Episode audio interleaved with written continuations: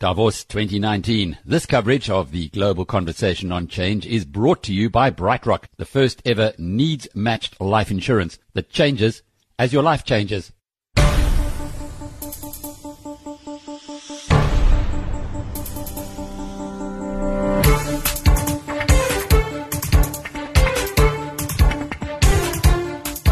This is The Rational Perspective.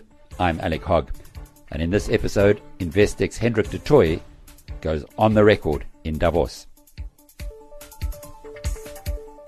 It's been my privilege to have known the subject of today's episode for many years, almost since the day he arrived. It was twenty-seven years ago at a then small banking company with an idea of starting an asset management business.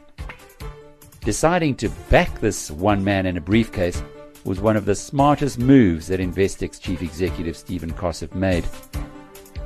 Under du Toit's direction, Investec Asset Management is now a multinational company that trades punches on equal terms with the best in the world. With one hundred fifty billion dollars in assets under management, it has the fighting weight to do so. So this mad keen marathon runner who built this business from scratch fully justifies to be called an entrepreneurial star in his own right. Du Toit will soon be getting the opportunity to stretch those muscles still further into the international arena when Investec splits into two units, where the asset management operations that he's looked after for so long now being separately listed on the stock market. But that's a story for another day. The focus of this episode is all about change, and specifically the mushrooming field of environmental, social, and governance reporting, which has become a core element of every ambitious public company. So important that du Toit reckons every public company needs an E S G expert as a board director. I've been coming for a few years. Uh, it's normally good to short the theme or go the other way. When Davos is bullish, the markets go down, and Davos, it's about like the Economist front cover. Um, well, I can give you a long study on the really best covers in the world, but typically, uh, you know, if you, if you if you don't let that sway your investment decisions, you can do quite well. So, um, I think the broad, I'd rather comment as opposed to this year's theme. And by the way, fourth industrial revolution to me is is is, is not. It's very important, very difficult to criticise your host, but we actually. Before we go to a fourth industrial revolution, we actually have a, need a new energy transformation. And no industrial revolution has ever been led uh, without a very serious energy usage transformation before it. So I think we can argue about the names, and I think energy transformation to me is one of the key, key indicators of sustainability success over the next few years. And sustainability is finally, and that's the real credit to Davos and to Klaus Schwab and his team, is we're starting to identify sustainability as a far wider concept than saving polar bears or planting a few trees.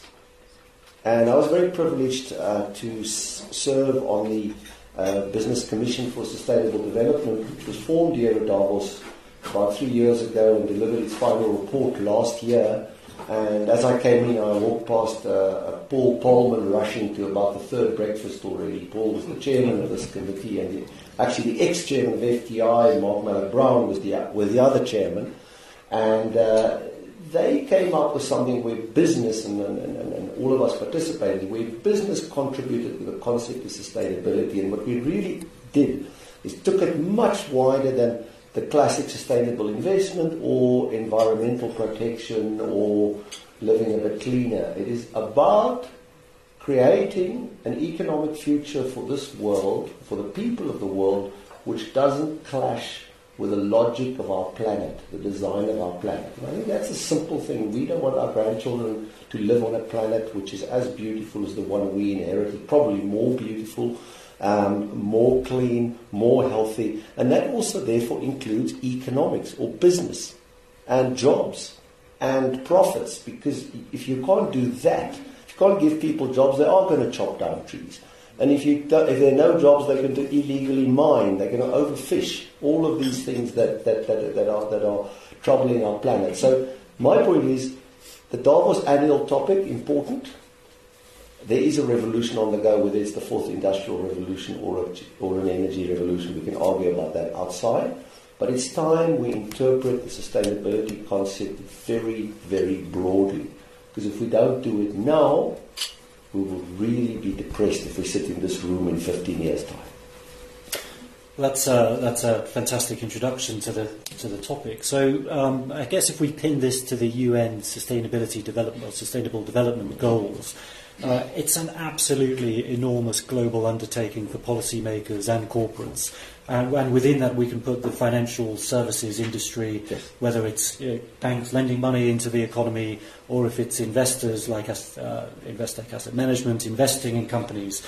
Um, what is what is the role here in corporations generally uh, and the financial services industry specifically in making uh, the world meet these goals? I think firstly we were all very excited in Paris a while ago, and then came the seismic change in U S politics. uh, I shall say no more. Um, And interestingly, the Chinese are on board. Almost all the big polluters are on board, except except the, the biggest historic one. And uh, uh, also, the sort of out was given to not only the corporate world, but the world at large. I think this is a temporary thing. I think the American people are uh, far more perceptive. Uh, whether it's done through the political process or not, on the ground people are starting to understand. And if you go, I mean, I'll just tell a story, if I may, about sustainability. Um, we have an office in, no, this is not, please don't write this. It's an office in Mauritius. A very good man running the office there. He likes fishing. And you go there, and they have more time, they can do a bit of fishing. And when the Somalis were at their peak in you know, hijacking big ships, the fishing vessels fished further off the coast of East Africa. And of course the fish stocks recovered very, very quickly. I mean, this, this is, this is uh, evidence from the ground rather than stuff written in journals. But it's really important how quickly the, the, the, the environment can come back and recover, and therefore I'm Uh, and I think ordinary people see that. Ordinary people around the world see climate change affecting agriculture. If you live in a country, well, I come from Africa, if you live in a place where sustainable or, or, or agriculture is a means of life for most or many people, they will, old people will tell you it is now tougher to, to sustain yourself. Why? And the reason is getting out. People are starting to understand that there's a problem with the way we run We run our earth, our, our, our system. So my sense is we'll get through the political uh, breaks on the sustainability movement. The difficulty is actually implementing it at government, local government, corporate and small business level. Now, I think we failed in the Business Commission. We could have, there's one thing I really tried, and we, are, we argued it, but we haven't succeeded yet because the world Uh, is, is, is not uni- not truly mobilized yet. And that is that every public company should not just have an audit committee chair or a risk committee chair uh, or a human resource or remuneration chair, but there should be a sustainable, a non-executive director appointed to oversee the, the drive for sustainability in a business. And shareholders should police it. Why? Because we all know it's well proven, it's good for long-term profits, it's good for Uh, it mitigates liability, because we're going to see some humongous court cases. What we need to move into is how we can satisfy the need for near-term profits, which is part of capitalism. And by the way, if you stop that, you're going to get a whole lazy system. So we shouldn't throw out the baby with the bathwater. We should try for profits, but we should put it in a framework which is long-term and sustainable. And I think companies are trying. And companies are doing well, but what we lack at the moment, particularly in the investment community, is standardized data. Once you have standardized data, you can compare. Once you can compare, companies compete. And actually, the system self-corrects. And the beauty is we have the market system, which allocates and reallocates capital. So, Neil, may I just do what politicians do, and I'm not one, but but sort of give you an answer to a question you didn't ask. Um, and, and, and, and, and that is that I'm a huge believer, and I'm very optimistic in the, in the current capitalist system of self-correcting. What we're doing, we're driving ourselves into a depression because a few people became truly successful. I would say the one percent, or the, actually the zero point one percent, not the one, by the way. You're all part of the one. It's the zero point one. It's the guys who the guys who arrive at Davos in the jets, not the guys like us who come by train. Okay? They own everything. What's wrong with that, by the way? They've provided something which was bought by people around the world, which benefited consumers, and most of them actually give that money away when they die and invest in good causes, by the way. That's not noted with a current sort of Gini coefficient. The fact that the Brazilian Gini coefficient has improved significantly over the last fifteen, twenty years is not said. And the fact that this system is very powerful and lifts up the bottom is not said. So if we go there, we say this system can implement faster than any government system can. We should use it to implement the transition towards sustainability and allow the profit motive to exist. Now, sadly, and I'm going to end here because my answer is too long, my profession, the economics profession, has miserably failed us. They spend time in Ivy League classrooms writing complicated formulae on blackboards that no one but themselves and the physicists understand. And they created these wonderful models for which they won Nobel Prizes, which contributed very little to the understanding of how our system works, how it should work. And over the next decade, if we're going to achieve If we're going to win this war against the sustainability threats, we have to develop a sufficient consensus on why our system works, why the benefits are outweighing uh, uh, the costs, and how we can all, as ordinary people, contribute to that success. And I think we've got a huge job to do. Thank you, Hendrik. Um, so I have a, a couple of thoughts on some of the things you were saying. Um, from what I've seen in the last couple of years, sustainability, E S G, responsible investing is now seen as the kind of mainstream positioning for every asset manager that we come across. And you can see with the P R I, the principles of responsible investing, in twenty ten, I think there were around uh, twenty trillion dollars managed uh, against the P R I standards. It's now something like eighty-five trillion dollars. Uh, has signed up to the to the P R I standards. Um, everybody talks about it. In reality, how much of that is P R and how much of it is asset managers and asset owners genuinely believing that there is a way to reach sustainability goals through managing businesses responsibly? I think it's really interesting. If we sat here five years ago, I would have said to you, there's a lot of hot air and P R, and yet there are few managers who really understand. People like Generation, mm-hmm. uh, David Blood, built a fantastic business, uh, some of the other smaller boutiques who focus on this.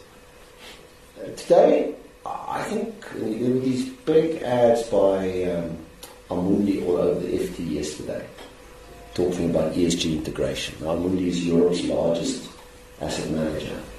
Uh, the large asset managers now have integrated, to a very serious extent, proper E S G filters. They initially started looking at governance, uh, the G, that was the easier bit. I think we've kind of reached the apex of uh, the, the, the intervention in corporate governance because it's now really hard to be a public company. Mm-hmm. um, uh, but on the social and the environmental side, uh, the sophistication of the work has improved, but it's still captive to the lack of consistent data. You get consistent accounting data. You can look at the profitability, look at the cash flow of the business. You can understand the number of products over time. You can monitor it. You can discuss the price of the stock. You've got everything at the fingertip. You don't have these things. There are many providers competing. You don't have standardization. The, the call it the reporting councils or reporting boards need to do a lot of work. Now, of course, we know the world is still split between American accounting and the rest. Uh, but at some point, I think this will, will kick over, and therefore you'll have very good objective data to look at over time, because the point is over time.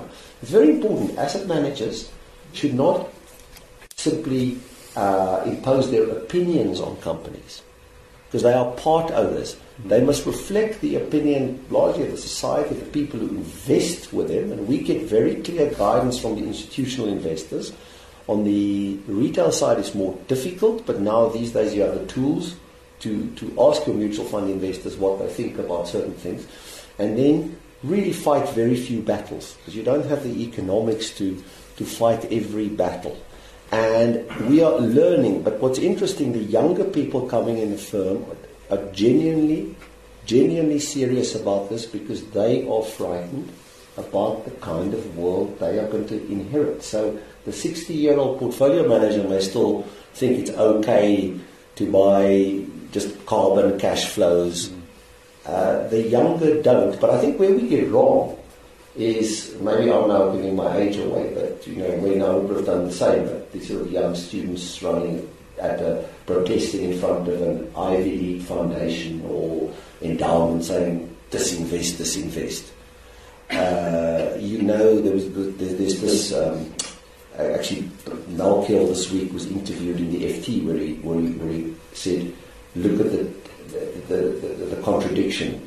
When in the eighties, Americans were disinvesting from South Africa, they forced I B M to give their business away. I B M was probably the best corporate citizen in that country at that point in time. Alec and I can, can, can tell you that, because they gave lots of those days uh, people chances who wouldn't have got chances because of the apartheid system, because of the way they ran themselves. So I think it's very important that we don't turn E S G into a disinvestment movement, because then large cash flows will end up in the hands of the so-called stranded assets of bad people who buy those cash flows really cheaply and care even less about the environment or less. So we want B P to transform over time. We don't want B P just to cut it off its nose to spite its face and go bankrupt, because the world is still dependent on carbons for a time. So that the balance in, in, in sort of how people interpret E S G is a bit like how people interpret religion. And we need to have a much more vigorous debate on that. And in our case, we believe this is client-led, this is constituency-led, and it's led by the communities you serve. And asset managers, therefore, have to become much more sensitive to their constituencies and not simply impose a one-size-fits-all. We, for example, focus our activism in areas where we actually can make a difference. Because there is a huge problem today, particularly driven, may I say so, largely by the media, who always want to stage fights between activist investors and and companies. Now, that is not a healthy case. When a, when a company C E O spends half his time fighting one of his own investors instead of delivering for shareholders, it's a problem. And I think we need to evolve the sophistication of that, because you cannot just go and spray paint a company and say, stop doing something. You need to help the company to put in structures and systems. And I'm coming back. There should be a non-executive director on every public company board that holds management to account on its sustainability agenda. And in each company, that sustainability agenda is very different. Yeah, I, I agree. I, uh, there's what, and I, again, you say something which kind of prompts me to think through. Um, in two thousand fifteen, uh, V W was seen uh, as the the best investment on the Dow Jones Sustainability Index, and then obviously not long after we had the V W uh, uh, case, which obviously we all know and read about. Now, to what extent is culture, because this is clearly a, an issue driven by culture, to what extent is culture important when you're you know, running an organisation? How do you align your culture to your strategy, and how then do you align your culture to meet those sustainability ambitions both corporates have, and actually as a, an investor's perspective, how does that fit into the mix? I think, firstly, you mentioned the word index, and I, I, I had to take that bait. Everyone now, index, index, index. Yeah. If you just invest in the index, you're going to always get the Volkswagens, okay? There are, people are necessary in the ecosystem to smoke out the Volkswagens, to find them, to ask them the hard questions, not just to hold them because they're there, because they're big at that point in time, because you believe they could. And that's the value that is so, it's so beaten up every day in the press. Active management, yes, you can't beat the benchmarks, but let me tell you what markets look like without active managers. Without managers who think differently, who try to to to to, to separate winners from losers, who try and withdraw capital from people who do wrong or who don't do well, and, and allocate people. So I'm a, I'm a huge fan of active management, by the way, of the same. But at Investec Asset Management, we have, and the whole of Investec, we've for many years thought about being purpose-driven. Once an organization has a sense of purpose, it then can define itself, it can then create a set of values to which it holds its own employees to account, which are much more powerful than a set of rules or a legally driven set of uh, requirements. And uh, you know, in, in our case, we very simply, after it took about twenty years, we were almost twins. You know, so the asset management part's almost twenty-eight years old, but came up with a simple thing. We want to invest, we want to build a better firm, we want to invest better, and by doing that, contribute to a better world. Very, very simple. What does a better world mean? If you work back, you'll find somewhere down there that you have to learn, and it's a learning process, and we're probably halfway there, embed decent E S G principles, not rules, and not necessarily, and that's very important, not at the moment we're living in a, and I do not, I do agree with uh, uh, the analysis that we have now moved into a multipolar world, decisively into a multipolar world. Most of us have only understood a unipolar world. And so the risk with the E S G and the sustainability agenda and the values and culture agenda is you impose American culture or British values or British corporate governance on everyone else. I tell the guys in the office, you can't vote somewhere, you know, we're, we're a very simple template. And if you go to these voting agencies, I mean, they really sometimes come with simple templates. And you do have to apply your mind to that. You do have to overrule. So, for example, voting off any director that is linked to uh, the state in an economy which is largely led or controlled by the state, which happens to be currently the second largest economy in the world. Okay? You're going to have a really ineffective board if you're just going to have a bunch of people from abroad who are truly independent and can't speak to the state. Okay, so don't apply. There are people who had systems for four thousand, five thousand years who have run themselves in one way. And we've lived in a world where there was a lot of Western preaching, a lot of less well thought through advice given. I'm really fascinated by the way that the Washington Consensus is now reversing itself. I grew up as a kid studying economics, and I learned that countries had to open their markets, countries had to allow multinationals to come in and free flow of capital and all these good things. Well, the moment a small section of the voter group of a large economy feels hard done by, it changes the rules of the global economy on its head. It just turns on its head and starts preaching the opposite without consequences. And so I, I, I really believe we're, we're going into a world where we also have to have the subtlety of multicultural, of multi-regional, regionalism built into the way we interpret what's right and wrong. Uh, and it doesn't mean right becomes wrong and wrong becomes right. It just means understanding the context. And I think that is the challenge, particularly for investment managers around, you know, how can you tell a poor country not to develop its natural resources if it only has one resource, carbon energy? How can you tell them not? You're going to help them to, to do it cleanly, efficiently, and you, you know, you can sort of advise them to do the rest, but you can't stop them. Um, and I think that's where the, the, the, the, the, the real challenge of implementing this globally comes in, because if you simply send uh, an instruction to all companies you're invested in to behave in one way, you are going to destroy value. And, and, and that's where I think a, a great deal of work needs to be done. First bit of work is get the data, get consistent, then make sure you represent the communities on behalf of whom you invest, and thirdly, make sure that you understand the context. So, for example, I went to a, I mean, Singapore leading in the sustainability issue. And the Western press, it doesn't get a lot. I mean, Temasek in particular, just go read their website. I mean, it's, it's first in class. Better than, as Singapore does it, better than anything in the private sector. Um, I always take my advice to the website and say, just read this. If we can be half as good, great. But I went to the the annual sustainability week uh, two years ago, and they had a whole lot of Asian family companies there. Where the patriarch was there, sort of three generations in a large room talking about sustainability and E S G. Now, there was no chance that the patriarch was going to give up control. There was no chance. Whether non-voting shares or others. Because he built the business. And he wants his granddaughter to do really well. And he's drilling her.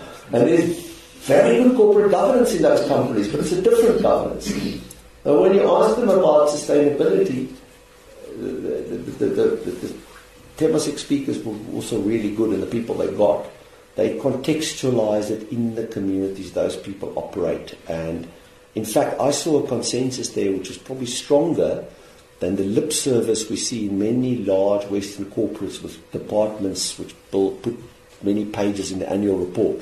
But actually, you know, the C E O is driven by the next quarter's profit. Mm. So just I'm just using this example to say one must be careful not to launch a voting campaign against an Asian family company that actually is doing a hell of a lot for the community around, even if it's through the patriarch's personal account, not necessarily through the company, than the, the, the smart annual report that complies with everything uh, that we've set in terms of our stewardship codes. So that's really my point. And as emerging market investors, we see it every day, and we have to respect uh, the way countries operate, uh, companies operate in their context. That was Investec's Joint Chief Executive Hendrik du Toit. He was hosted at a breakfast in Davos by F T I Consulting, whose Senior Managing Director Neil Doyle conducted that interview. This has been The Rational Perspective. Until the next time, cheerio. Davos twenty nineteen. This coverage of the global conversation on change is brought to you by BrightRock, the first ever needs-matched life insurance that changes as your life changes.